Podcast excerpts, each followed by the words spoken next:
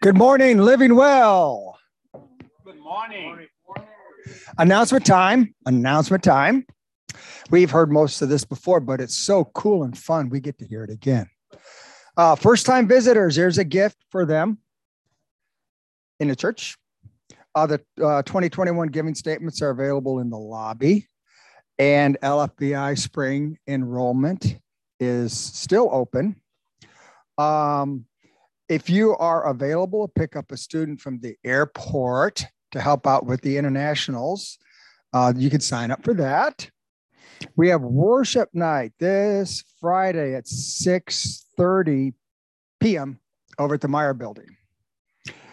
Uh, the next course of discipleship meets Saturday, February 5th from 9 to 1 here in the annex, somewhere in the annex. Uh, lunch will be served. There's a connections meeting on February 6th at 12:30 p.m. in the sanctuary. So anyone that's currently involved with hospitality, please come.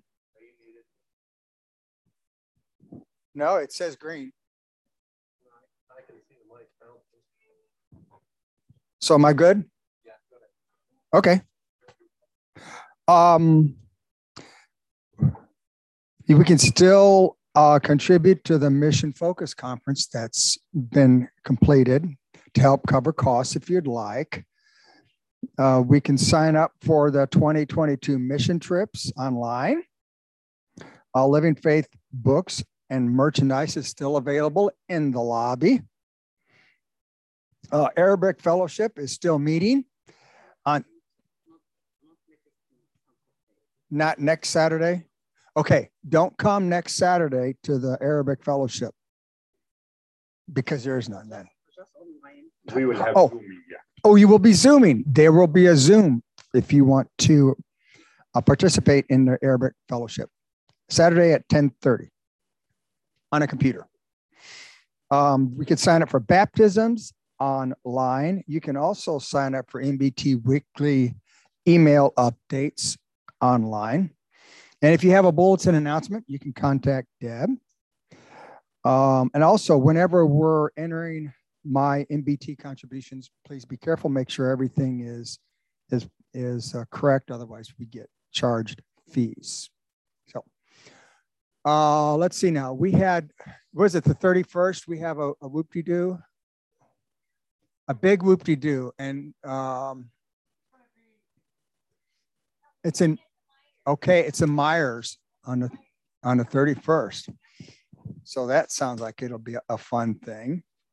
Um, come at 6.30 and bring a snack to share. Is there anything else, uh, Pastor? Christine?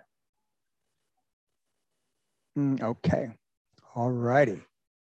Well, let's go to the Lord in prayer. Uh, Heavenly Father, thank you for this, this time together. Thank you for the more sure word that we have. Uh, Lord, we'd like to lift up to you um, um, Gina and her family or the loss of her husband. We, Father, we want to pray that that this will uh, soften people's hearts and uh, and bring them close to you, Lord. Specifically, we're talking about um, Deanna and Mike's son Nathan, and then also Gina's uh, older son. That that this will will soften our hearts, open their eyes to see and their ears to hear. Lord, we want to pray for our pastors and our leaders of our church and our brothers and sisters in Christ. And we pray that we will leave here differently, that we will walk more in the light as you're in the light. In Jesus' name we pray. Amen.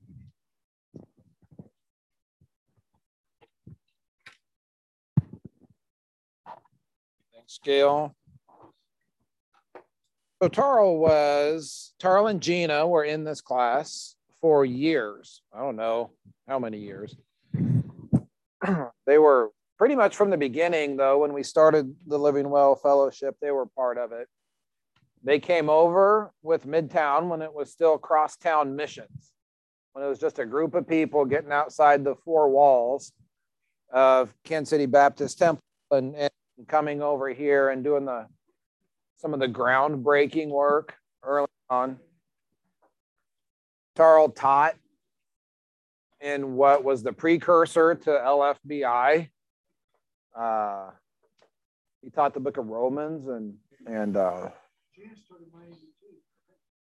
Gina was yes, she's the one who who got us going in MindBT. She was a coordinator in Kidtown, and then Tarl ran the security ministry for a long time. so you know the procedures that that ministry followed this morning were things that Tarl wrote down and and put in place.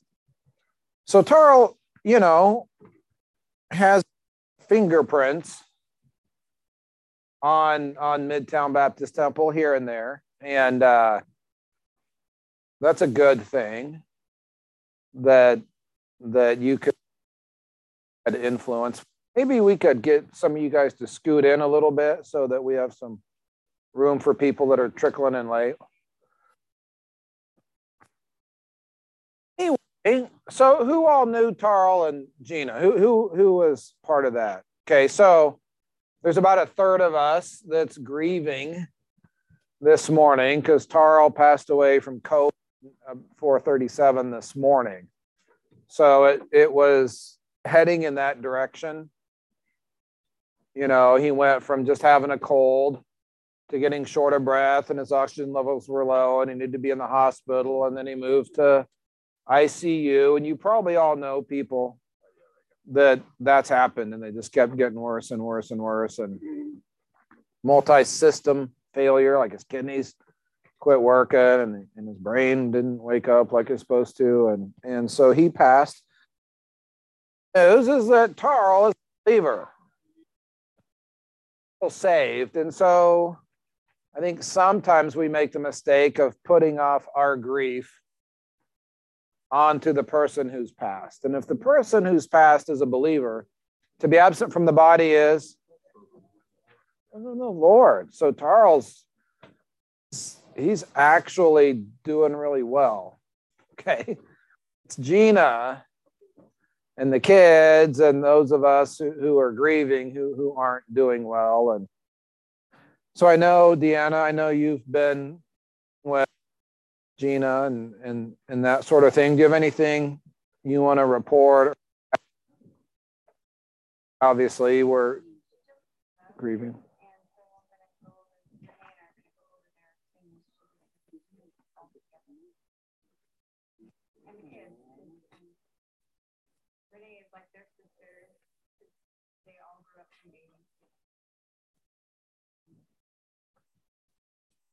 Yeah, so Deanna and her daughter Renee are going to go visit Gina and, and her kids there this afternoon. So maybe just pray that God would comfort, you know, Gina and her kids through Deanna and Renee and their kids need to draw close to the Lord.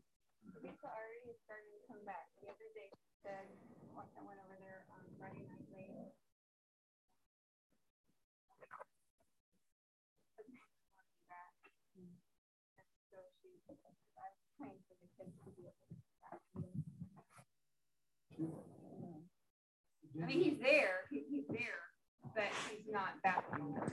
So, yeah, pray for, for the other two. Yeah, so so we can actually do that now. We can we can kind of so so we're going to break up into small groups at the end of our teaching time, and that's where you want to focus, you know, for our prayers. But we ought to just as a class pray. and I would say this we, we want to pray for Gina, we want to pray for their kids. And then, you know, if only we could see clearly the love of God and the choices that are before us, we would all pick the right thing, right?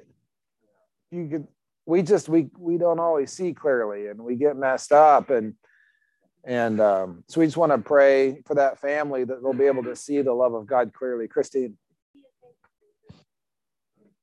Uh huh so so and so there's other requests here that we'll do together the buffas that's a old kansas city baptist temple family started coming here and, and ben just got moved to the icu with covid Seriously? Yeah, like, right? Okay, so who else has someone we need to lift up in prayer right now as a group? Hernia surgery. And uh, Okay. appreciate your prayers. All right. Tim. Chuck, that we pray for his surgery for his knees. It got postponed Okay.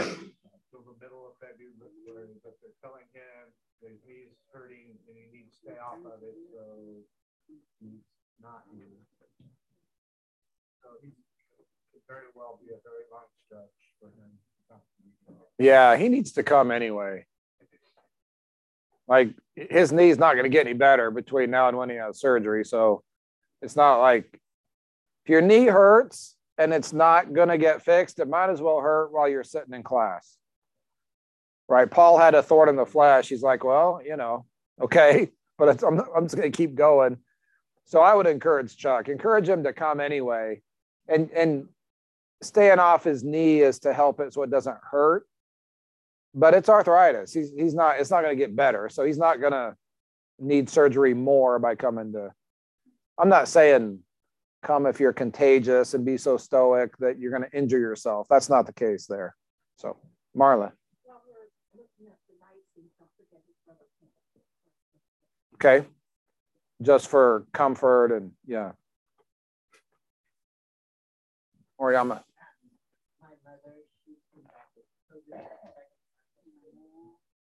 Oh no.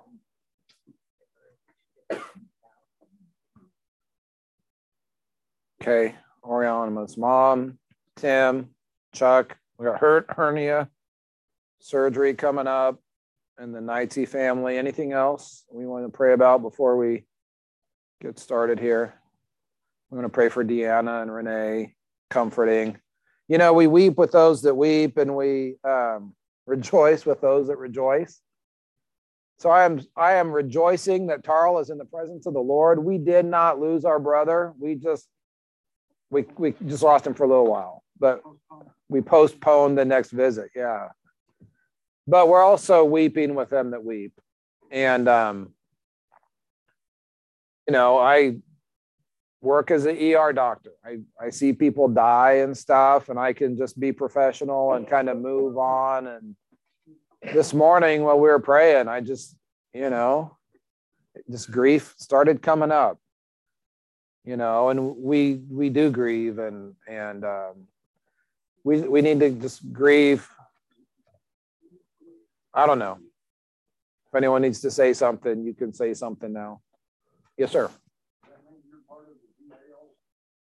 No, I am not part of the VA. Help you.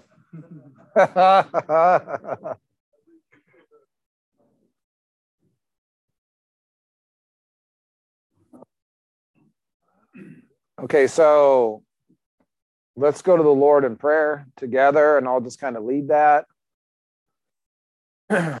and then um, we'll, we'll look, we'll see what, what we have from the word today. And God, uh, we are grieving the loss of our brother.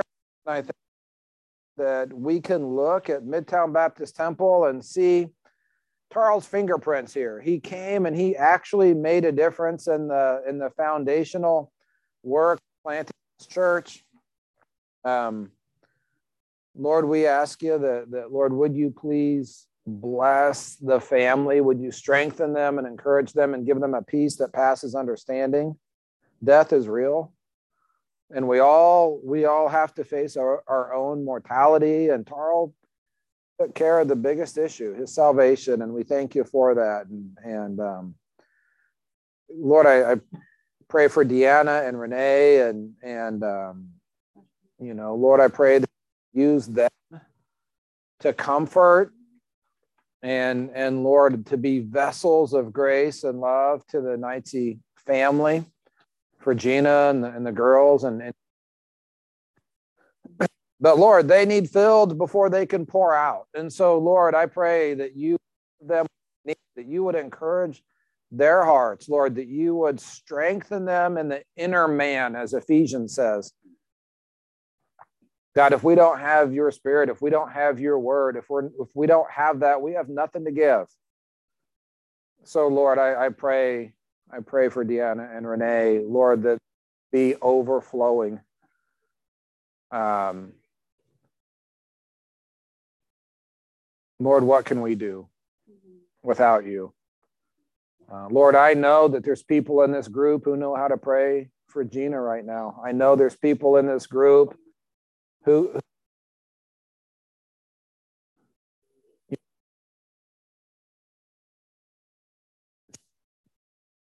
you want to pray in faith in Jesus' name this morning that you would do a work in that family. Um, Lord, I, I, pray for these other things that we've lifted up.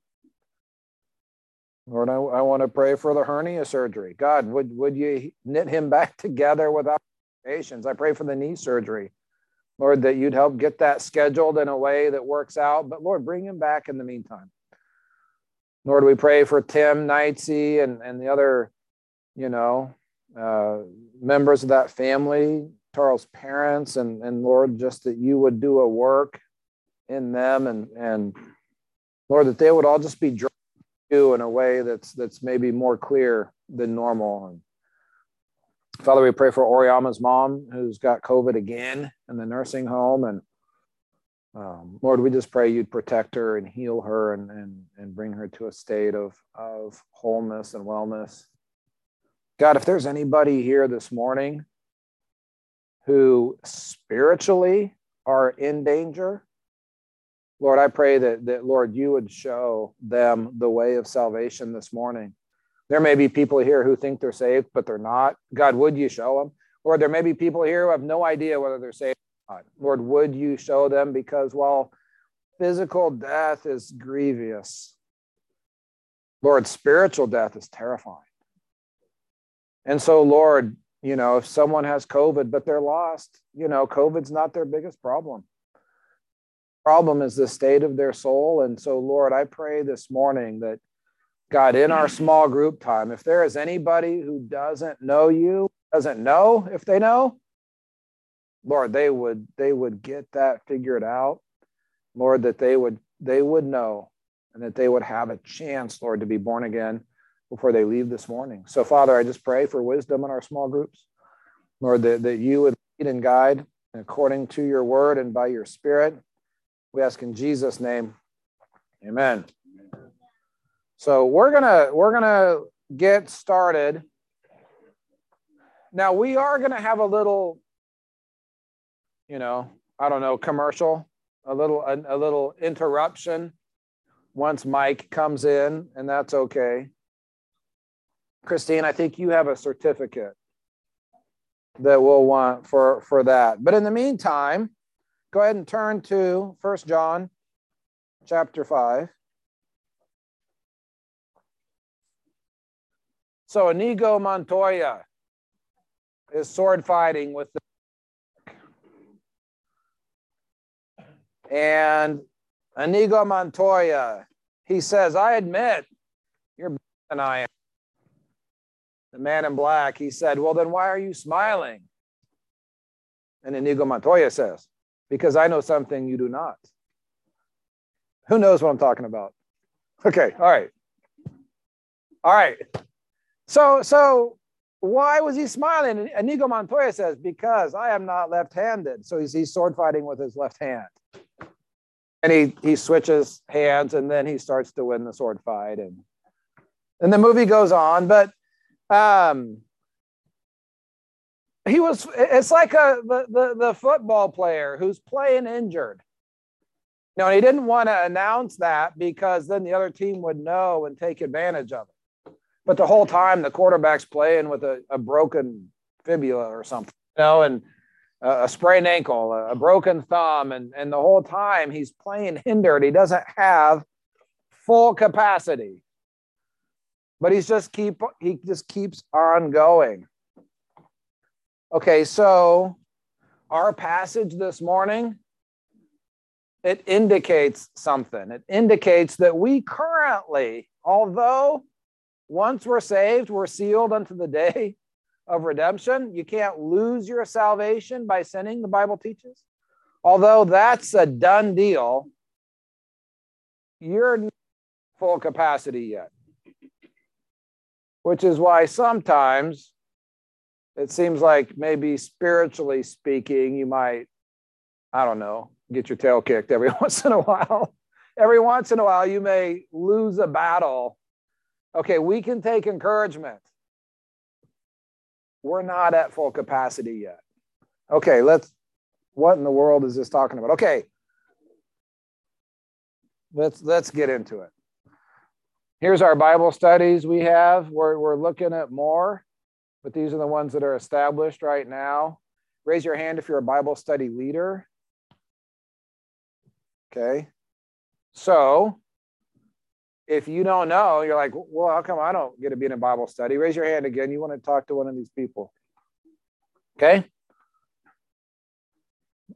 to review what we covered last week, in case you missed it last week, last week we covered a difficult passage, a passage that everybody stumbles on. They can't seem to get their head around. And what we had to understand was the general epistles, Hebrews, okay, through Jude, that section of scripture in your Bible, they were teaching for the early church and they will be doctrinal teaching for the tribulation saints.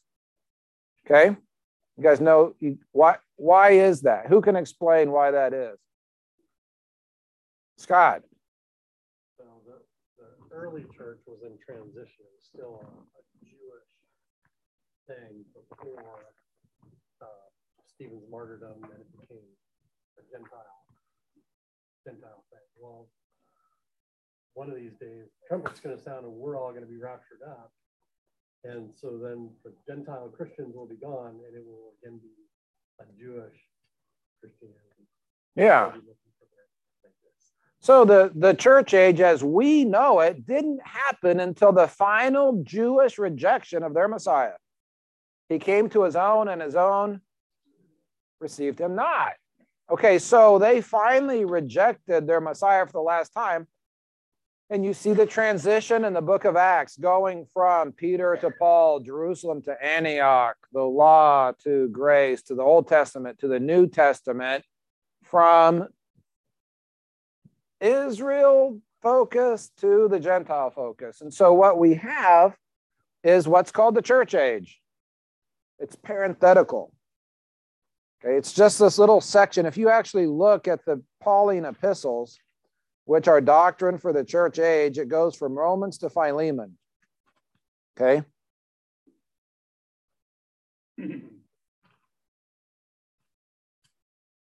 Right there. That's it. This is the amount of scripture in my Bible written as just pure doctrine directly to the church.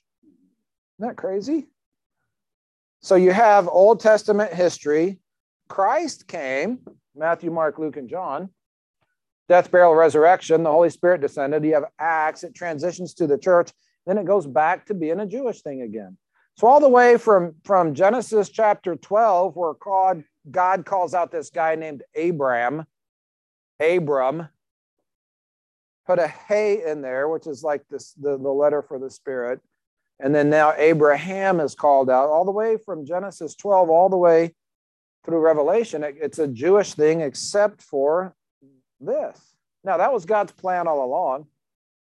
But anyway, gives us the right perspective when we look at these general epistles because once the church is removed, the rules change a little bit. Okay? All scripture is for us, but it's not all to us. So, what do we do with that? Well, here's what you do with that you apply the word of God to your life, you just apply it devotionally, even if it's confusing doctrinally. Okay, does that make sense? We don't get distracted, we don't despair, we certainly don't divide over difficult passages.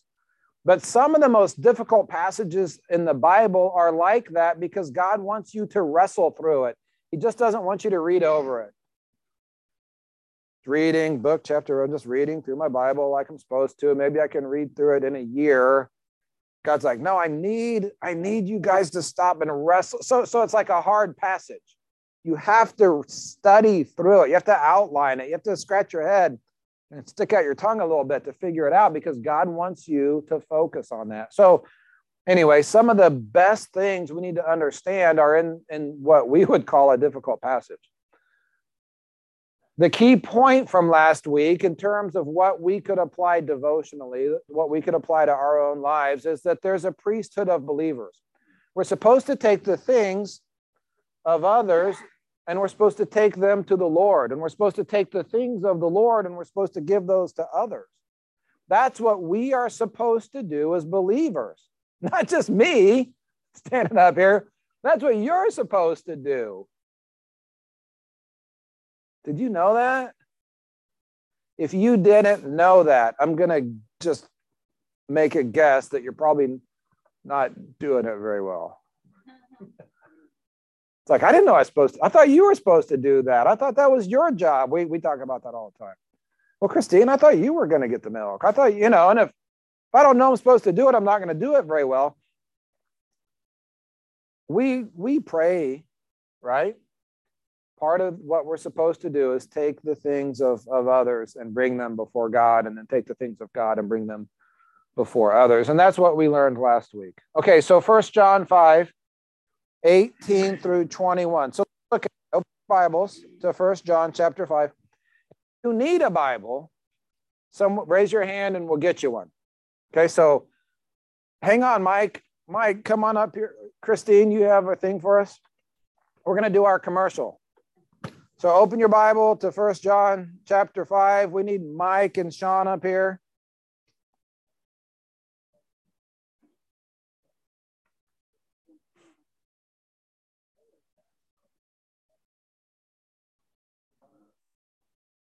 Stand over here and you'll be on camera. Come on, here we go.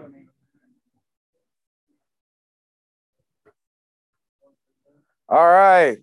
Certificate of completion. This certifies that Sean Horrigan on this date, January 23rd, 2022, at Midtown Baptist Temple, has successfully completed biblical discipleship and hereby understands and affirms to continue and be yielded as a consecrated disciple of the Lord Jesus, Jesus Christ and to follow the Lord in all things. Signed by his discipler Mike Kennicott and his fellow fellowship pastor Chris Best. And the things that thou hast heard of me among many witnesses, the same commit thou to faithful man who shall be able to teach others also. Congratulations. Thank you. Yes. Thank you very much. Appreciate it. All right. So so we can pray for Sean too. Definitely. Um And the praise God for Mike. yes, thank you, Mike. And Mike, so you can lead us in prayer in just a second, but let me just plug discipleship in this way. It's not getting a certificate that matters. There's four goals of discipleship.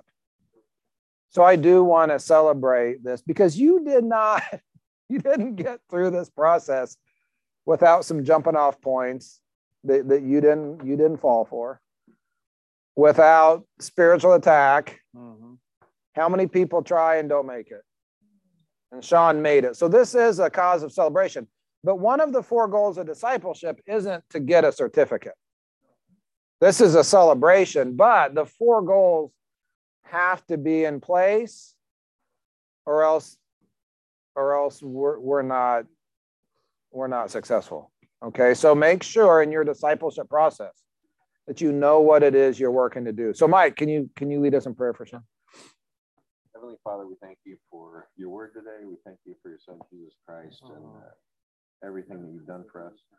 Uh, you give us the opportunity to uh, live our lives in a way that glorifies you. We pray for Sean that uh, moving forward, he would just be able to find his place in ministry uh, in this local body. And uh, we thank you for bringing him this far along in his uh, spiritual journey. And uh, Lord, today I ask that you would speak to us through your word through Chris. And we, we pray in Jesus' name, amen. Amen. Thank you. Yep. Good job, Sean. Okay, so we're going to read First John chapter 5, 18 through 21. And I'll just tell you up front, it's another difficult passage.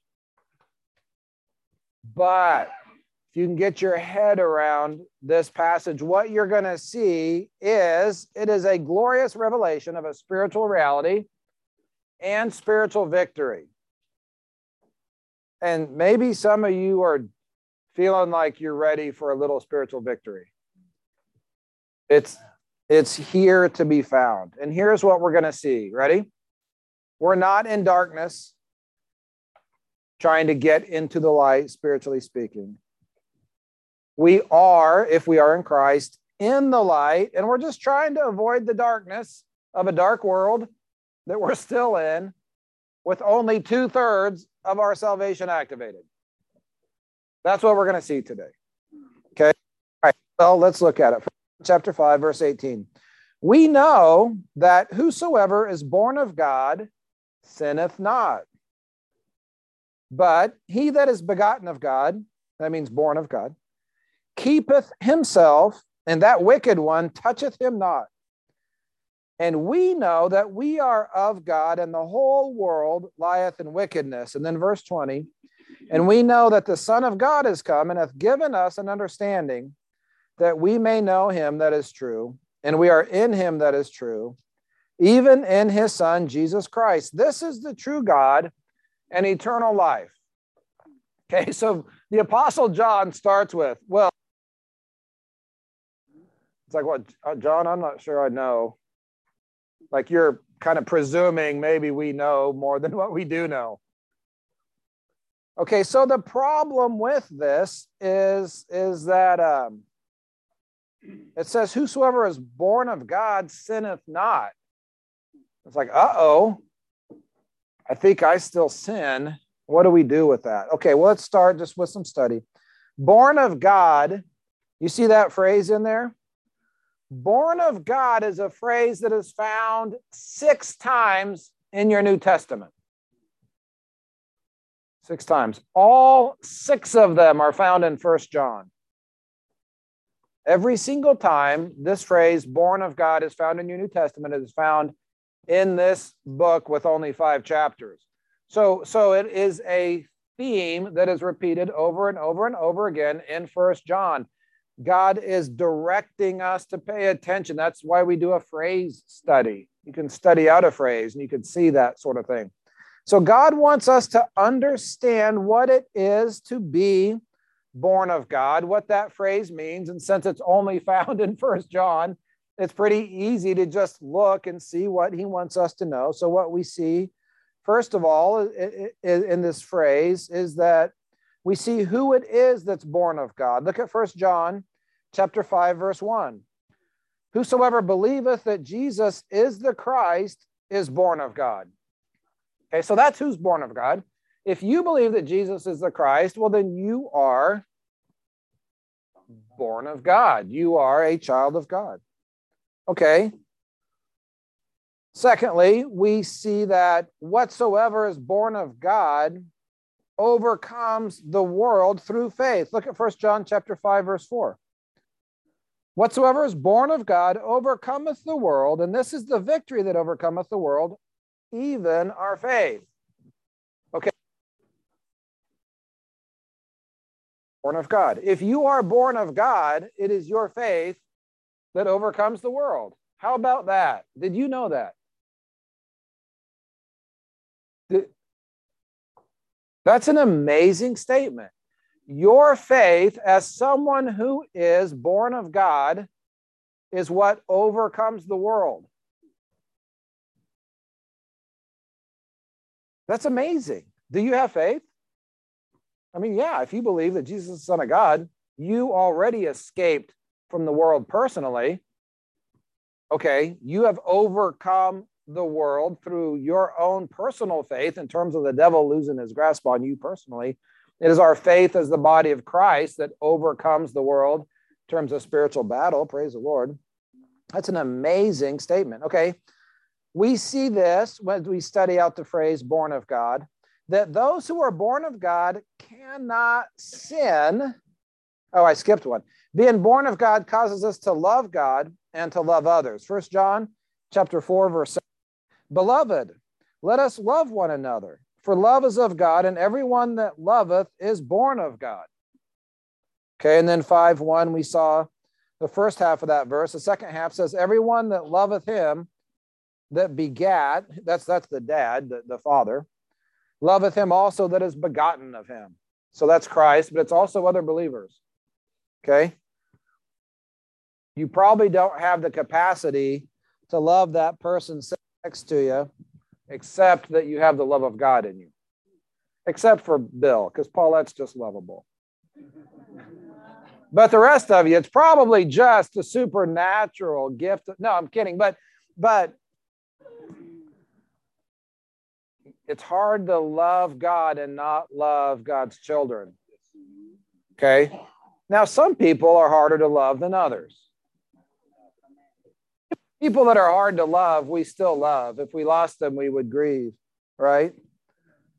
Okay, and then finally, those who are born of God cannot sin. Okay, this is where it gets to be a hard passage. Those who are born of God, the Bible says, cannot sin because the seed of God is in him.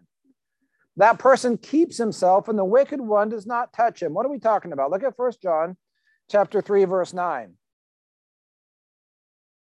Whosoever is, here's our phrase, born of God, doth not commit sin.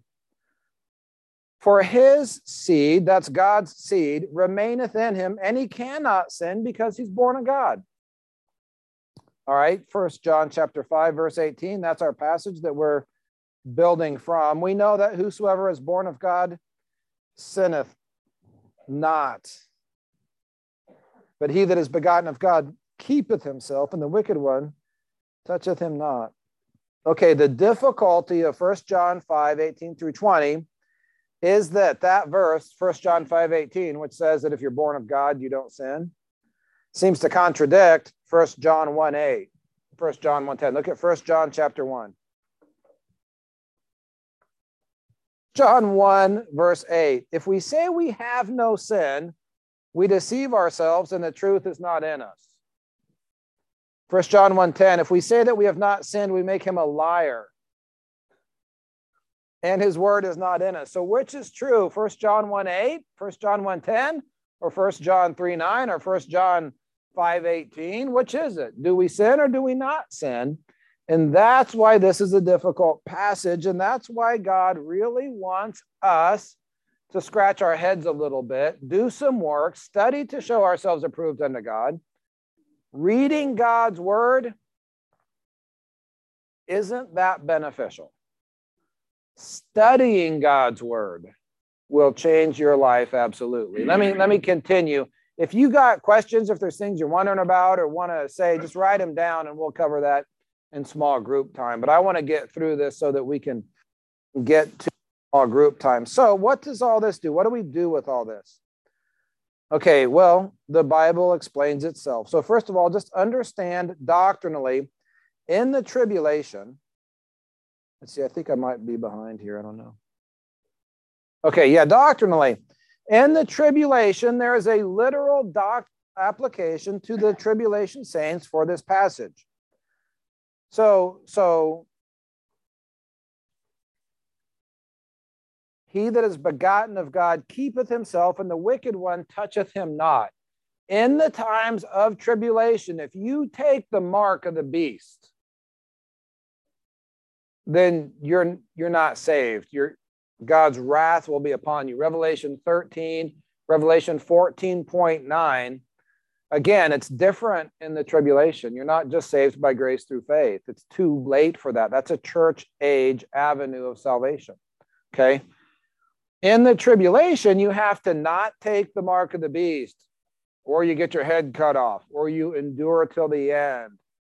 But literally, if the wicked one touches someone and puts a mark, in the forehead or their right hand, they're not saved. So that verse that says the wicked one toucheth them not, they're born of God, that's a literal fulfillment of that. That is what we'd call tribulation soteriology. That's how, how you know about getting saved in the in the time of the tribulation. Well, that's not us. We're, the church is, is not going through the tribulation. The bride of Christ is not the object of the wrath of God. You know, we're saved from wrath, the Bible says. So this is not talking about the church, but we can, for, for with a doctrinal understanding, we can still understand how it is that we sin, but we also sin not. Just looking at what's here. So Hope that's not confusing. Verse 19 says, We know that we are of God, and the whole world lies wickedness. You see that? Okay, so let's look at this. You remember 1 John 1 5? I have to, because you can just flip back one page. This is the message which we have heard him and declare unto you that God is light, and in him is no darkness at all. So, how much darkness is in God? Okay, so if we had a scale to measure how light or how dark it is, it, he's not on the scale, right? There is no darkness in him. There's no 50 shades of gray in your Christianity. God is light, in him is no darkness. Okay, what about the world? The world lieth in wickedness. The, the, there is darkness in the world. Second Corinthians 4. If our gospel is hid, it's hid to them that are lost, in whom the God of this world, that's not talking about God the Father, it's not talking about our God, it's talking about the devil. Small g God, the God of this world hath blinded the minds of them which believe not unless what should shine? The light.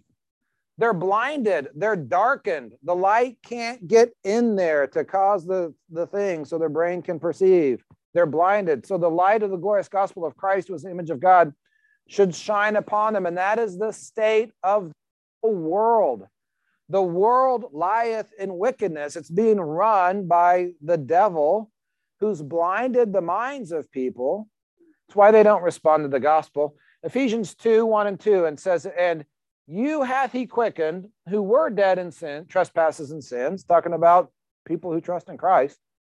You were dead in trespasses and sins, but, and then in times past, you walked according to the course of this world, the ways of this world, which lie in wickedness, which is obscured by darkness, according to the prince of the power of the air, the spirit that now worketh in the children of disobedience, that's the state of the whole world is darkness. We just didn't know we lived in darkness because that's all we knew. Okay, God is light, in him is no darkness. So here's what happens is, is that when we are born again, we leave play world of darkness enter into the kingdom of God, which is light in which there is no darkness. So, verse 20 says, And we know that the Son of God is come.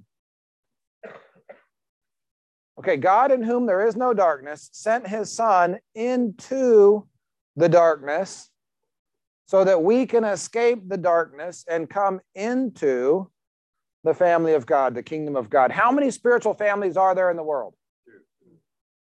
Two. Okay, well, let's count all the religions and all the cultures of the world. How many spiritual families are there?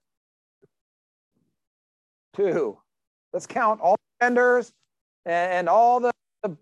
No, there's two spiritual families, no matter how you divide up humanity otherwise, whatever your origin story is. Guess what? There's only two spiritual families, and every single soul is in one of them or the other one. They're not somewhere on the fence working toward. They're, you're either in, okay, so families? God's family or the devil's family, the God of this world. We're all born into the God of this world's family. Now, you were just a kid, so you were safe. If a kid does something wrong, they commit a crime when they're six, they're not held accountable because they didn't know better.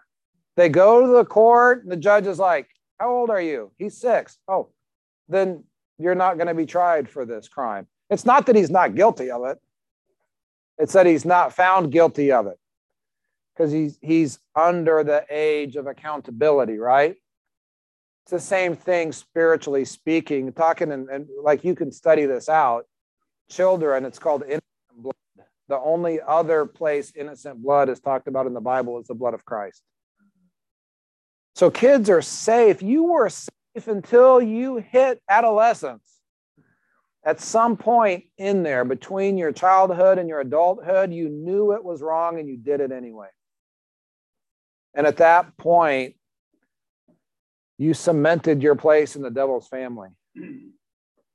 And except you get translated from the kingdom of darkness to the kingdom of light, that is where you still are. Okay? Now, God is light, in him is no darkness. And if you have entered into God's family, guess what? You've entered into a relationship with God through Christ. You've been reconciled unto a God in whom there is no darkness. Jesus became sin for us that we might be made the righteousness of God in him. And so what, what we have is, is what's called, uh, let's see, here's some verses describing that. Giving thanks unto the Father, which has made us meet, made us able, or, or you know, good to be partakers of the inheritance of the saints in light, who hath delivered us from the power of darkness. Thank you, Lord that wasn't any fun living like that.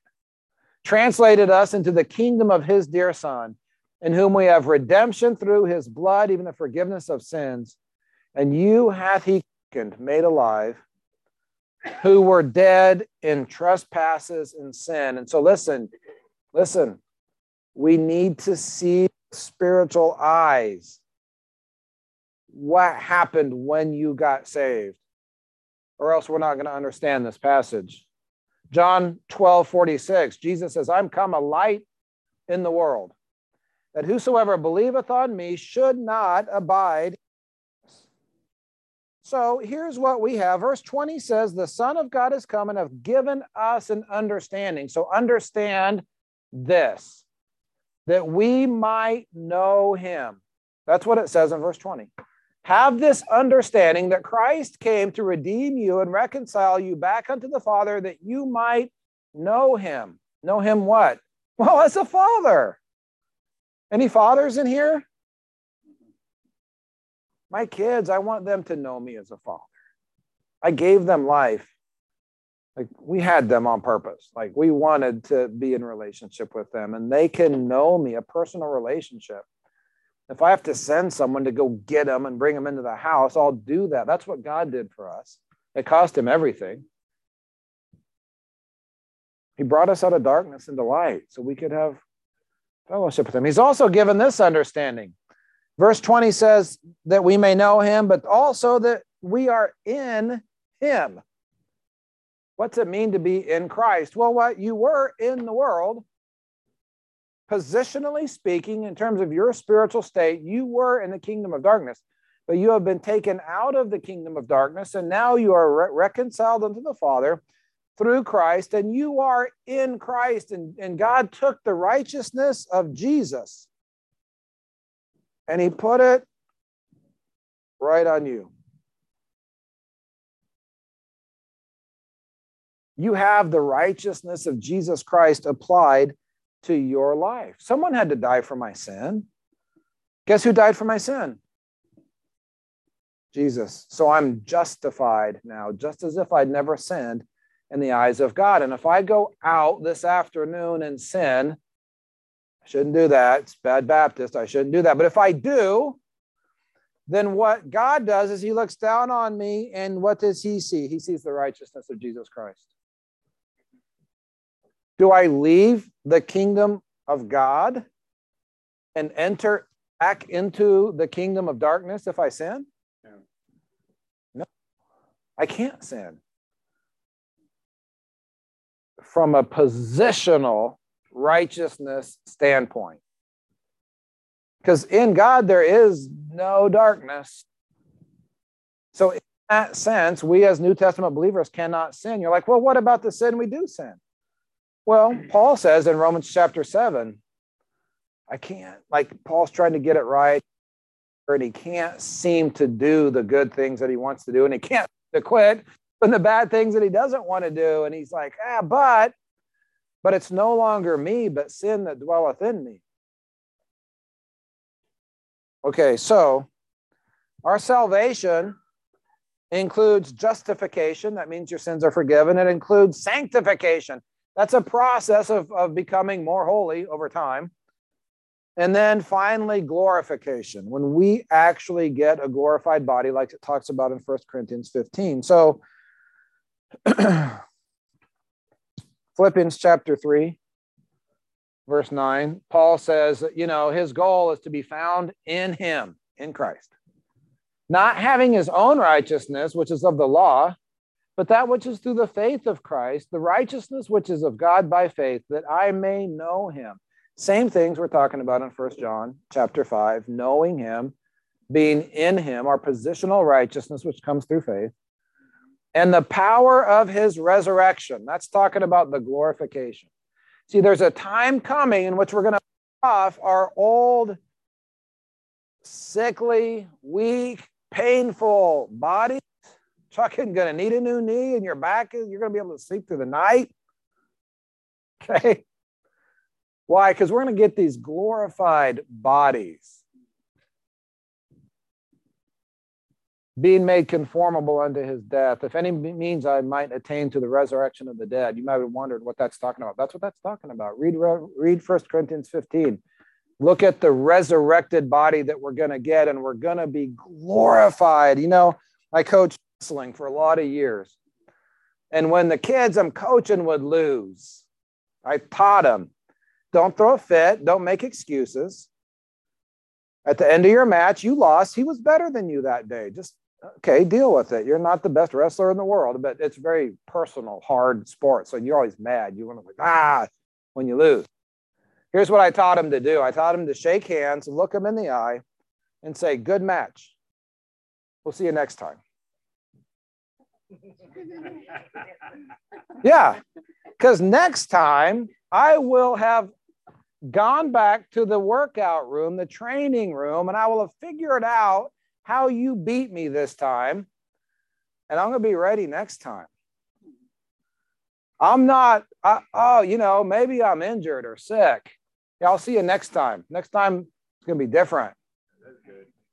You may think so. Ah. Okay. Okay, okay, okay. Check this out. You're only two thirds saved. You don't have a glorified body yet. You're still walking around in a body which is designed, which is hardwired for this world of darkness.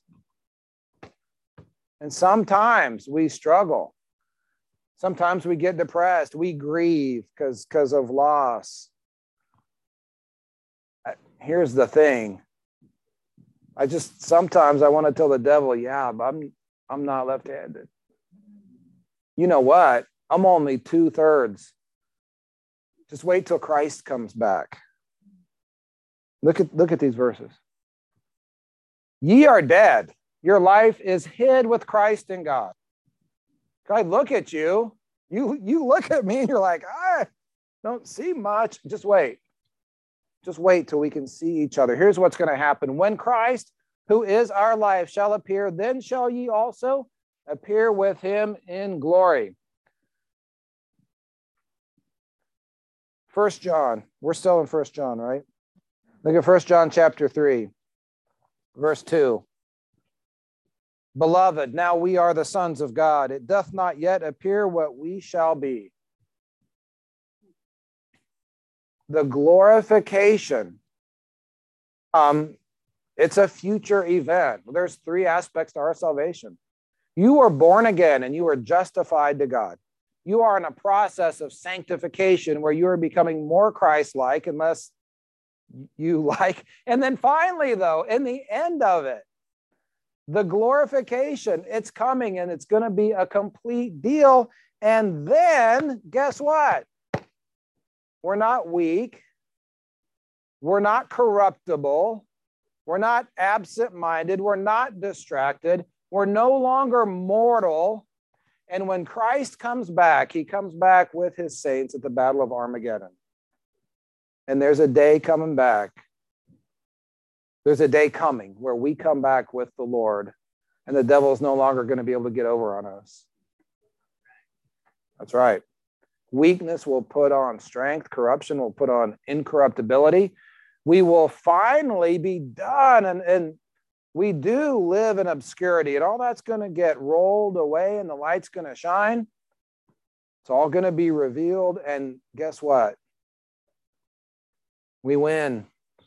We win. There's a glorification coming. So listen, I there in a very real sense, you cannot sin because this because because you are in christ you've been translated from darkness to light and our salvation may only be two-thirds activated. Us now and now but it's a done deal. And so here's the key point. We're not in darkness trying to find the light. We are in the light just trying to live out what is true of us in faith as we get to know him more and more. And that is a glorious reality. Some of you, you're kind of melancholy, Eeyores, walking around thinking everything's broken and everything's wrong all the time. When really, if we could see with spiritual eyes what has happened in the finality of, of being born again and translated from darkness to light, that's pretty exciting stuff. That ought to excite us. And then we ought to just realize we're just on this process of trying to live that out more and more until Christ comes back. But even the struggles, how, how many of you struggle with faith and sanctification and not getting depressed? You guys, even the struggle is glorious. you know, Rocky Balboa didn't win all 12 rounds, did he? He was beat up and bloodied at the end of it, but he never, ever, ever quit. And guess what? We win. It may not be pretty. You may not get through this thing without some bruises and cuts and feeling like you just been beat up. That, that in and of itself is a testament that you really believe when you don't quit. No one said it was going to be easy, just said it's going to be good, but but we need to see we already in. Okay, I got to this time. Father, we love you. God, your word is so good. And, and Lord, I, I, I think that we struggle because we just see with physical eyes and not spiritual eyes. And Lord, we have already been translated from darkness to light. The devil wants us to think we're still in the darkness, but we're not. So, God, I just pray during our small group time that you would work. We ask this in Jesus' name. Amen.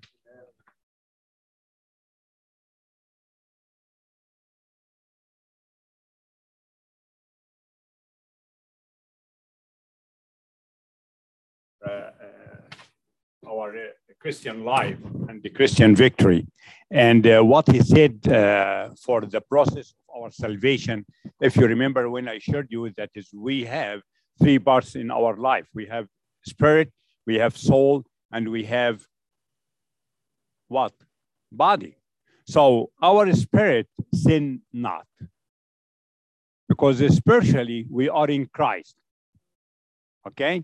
So my soul, this is the progression of our spiritual growth, our maturity. Uh, the soul is uh, our our mind, our will, and our uh, action. Uh, so this is the daily, uh, uh, daily, daily what? Daily walk, and this is the the place that Satan is attacking us. And the last part of, of our salvation, when we get the glorious body when we will die.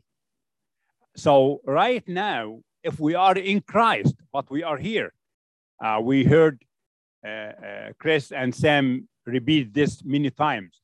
We are in two places at the same time. So, we are here in physical, but spiritually, we are in Christ Jesus in heavenly places. This sin not. Uh, so uh, praise God, that is, if you son of God spiritually, one day your soul and your body will have the equal uh, position of glorifying life.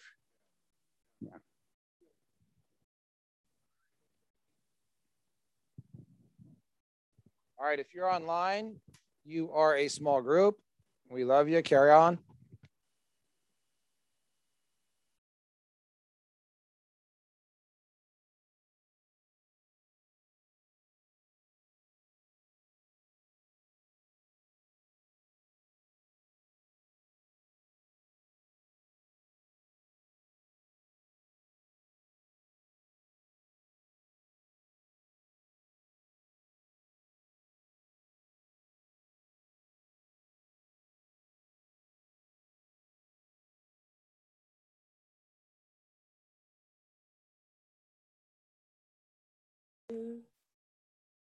Honey.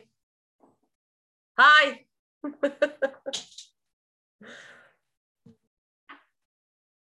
I know, I'm trying. okay. I did not mute.